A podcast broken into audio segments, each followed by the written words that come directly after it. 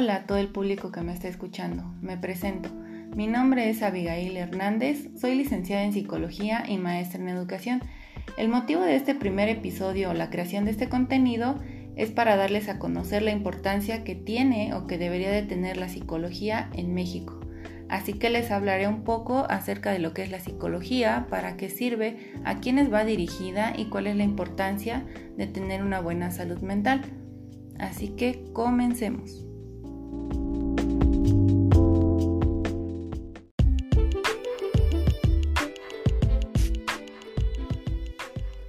¿Qué es la psicología? La psicología es una ciencia que estudia los procesos mentales, las sensaciones, las percepciones y el comportamiento del ser humano en relación con el medio ambiente físico y social que lo rodea.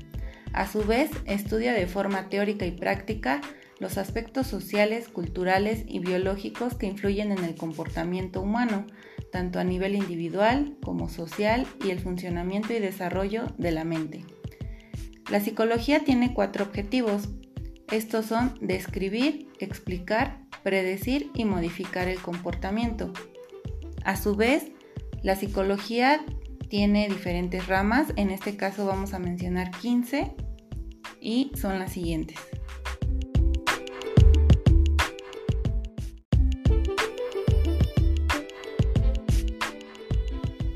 Ramas de la psicología. La psicología tiene dos dimensiones, la investigación básica y la psicología aplicada. Así, mientras algunos psicólogos investigan en el laboratorio la conducta y el comportamiento de los organismos, en especial del ser humano, otros aplican estos conocimientos a múltiples contextos, como la educación, la clínica, la empresa o el deporte. La primera de ellas es la psicología básica. Ella eh, encierra 10 ramas que voy a mencionarles a continuación. La primera es psicología general. Esta se ocupa de investigar la naturaleza y el funcionamiento de los procesos psicológicos como la percepción o la memoria. La siguiente es la psicología experimental.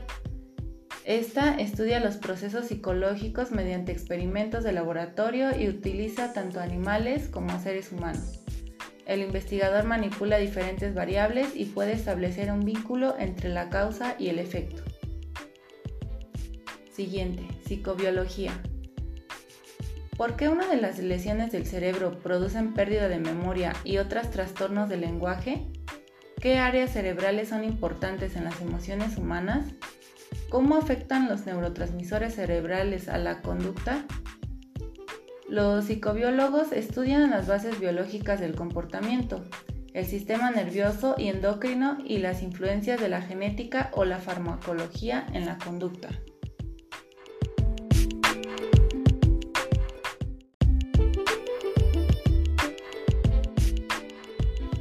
La siguiente es psicología evolutiva. Estudia los cambios de la conducta que se producen durante el desarrollo vital por qué ocurren y cómo se puede intervenir en ellos. Por ejemplo, ¿cuáles son las etapas del desarrollo de la inteligencia? ¿Hay una decadencia de la memoria en la vejez? La psicología evolutiva debe de tener en cuenta la edad del individuo, el contexto histórico, ya que cada generación es diferente en su desarrollo, y el conjunto de experiencias individuales, ya que no hay dos desarrollos que sean iguales. Los cambios en la conducta son fruto de la edad y de factores tanto individuales como histórico-culturales.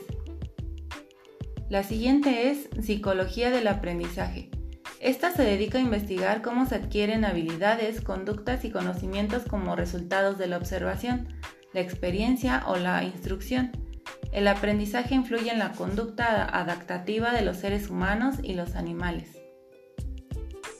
La siguiente es psicometría. Esta es una disciplina metodológica cuyo objetivo es la medición de habilidades, actitudes, rasgos de personalidad. Trata de la construcción y validación de instrumentos de medidas tales como los test, cuestionarios y otras pruebas de evaluación.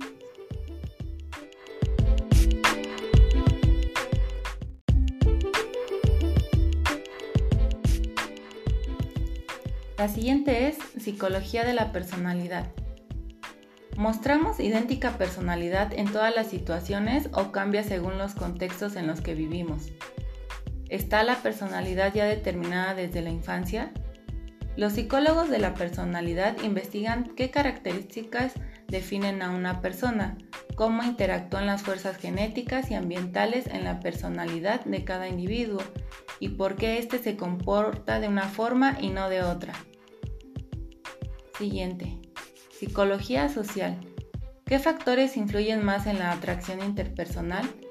¿Qué prejuicios y estereotipos son característicos de nuestro grupo social? Estos son algunos interrogantes que se plantean los psicólogos sociales. Su campo de estudio es muy amplio y analizan publicidad o las influencias de un grupo sobre el individuo. La siguiente es psicología cultural.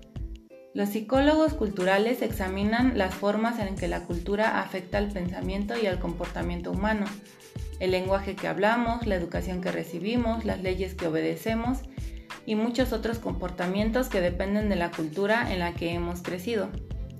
Por último está la psicología del género. Esta estudia las diferencias entre hombres y mujeres los factores biológicos, la crianza, la educación y cómo influyen en nuestras diferencias de género.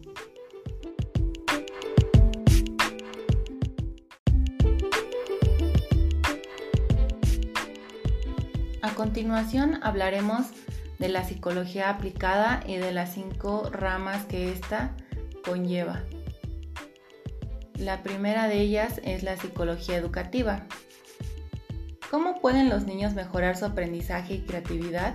¿Cómo pueden integrar a los discapacitados y a los superdotados? ¿Se debe incluir la educación emocional o las habilidades sociales en la escuela? Los psicólogos educativos realizan e interpretan pruebas psicológicas para ayudar a los estudiantes en sus decisiones y orientar a padres y profesores para lograr un mayor rendimiento académico. La siguiente es psicología clínica. Los psicólogos clínicos tratan problemas emocionales y de conducta, desde leves como falta de autoestima o timidez hasta los más problemáticos como la separación o la depresión, la pérdida de algún familiar y ayudan al ser humano a enfrentarse a su propio sufrimiento. La siguiente es la psicología del trabajo y de las organizaciones. Esta se encarga de investigar la conducta de las personas en el ámbito laboral para mejorar las relaciones humanas. También analiza la estructura, el desarrollo, la cultura y el liderazgo de las organizaciones para mejorar su eficacia. Otra de ellas es la psicología jurídica. Esta comprende un amplio rango de prácticas que involucran evaluaciones de capacidad de los acusados, informes a jueces, abogados y dar testimonio en los juzgados sobre determinados temas. Y por último tenemos la psicología del deporte. Estos psicólogos pretenden lograr que los deportistas desarrollen todo su potencial, tanto físico, técnico y táctico.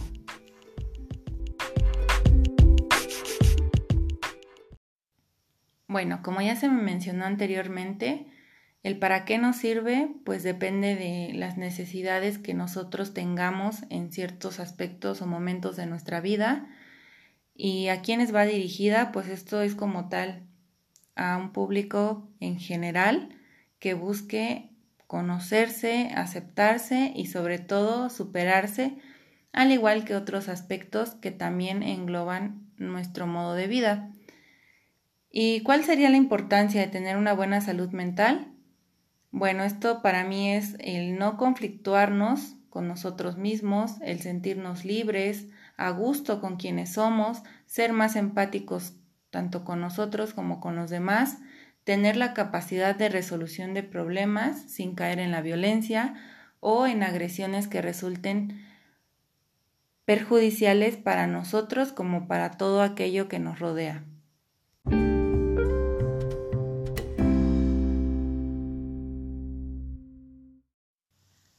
Bueno, ahora que hemos hablado acerca de lo que es la psicología, sus ramas y a qué se dedica cada una, yo me enfocaré en este canal a hablar sobre la psicología clínica.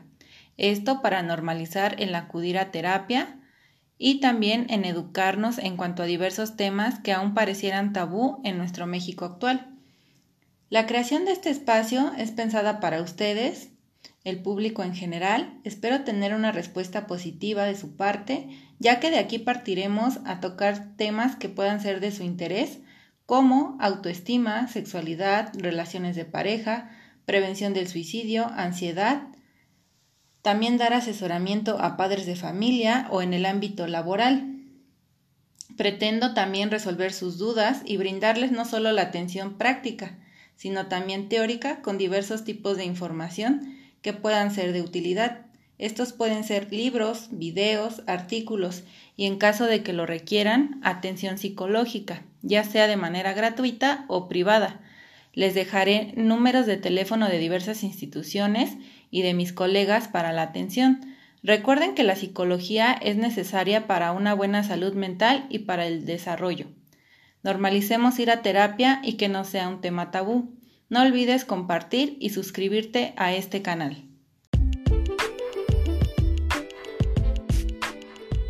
Agradezco su atención en este primer episodio y recuerden, la felicidad no es una meta, sino una actitud con la que se camina día con día.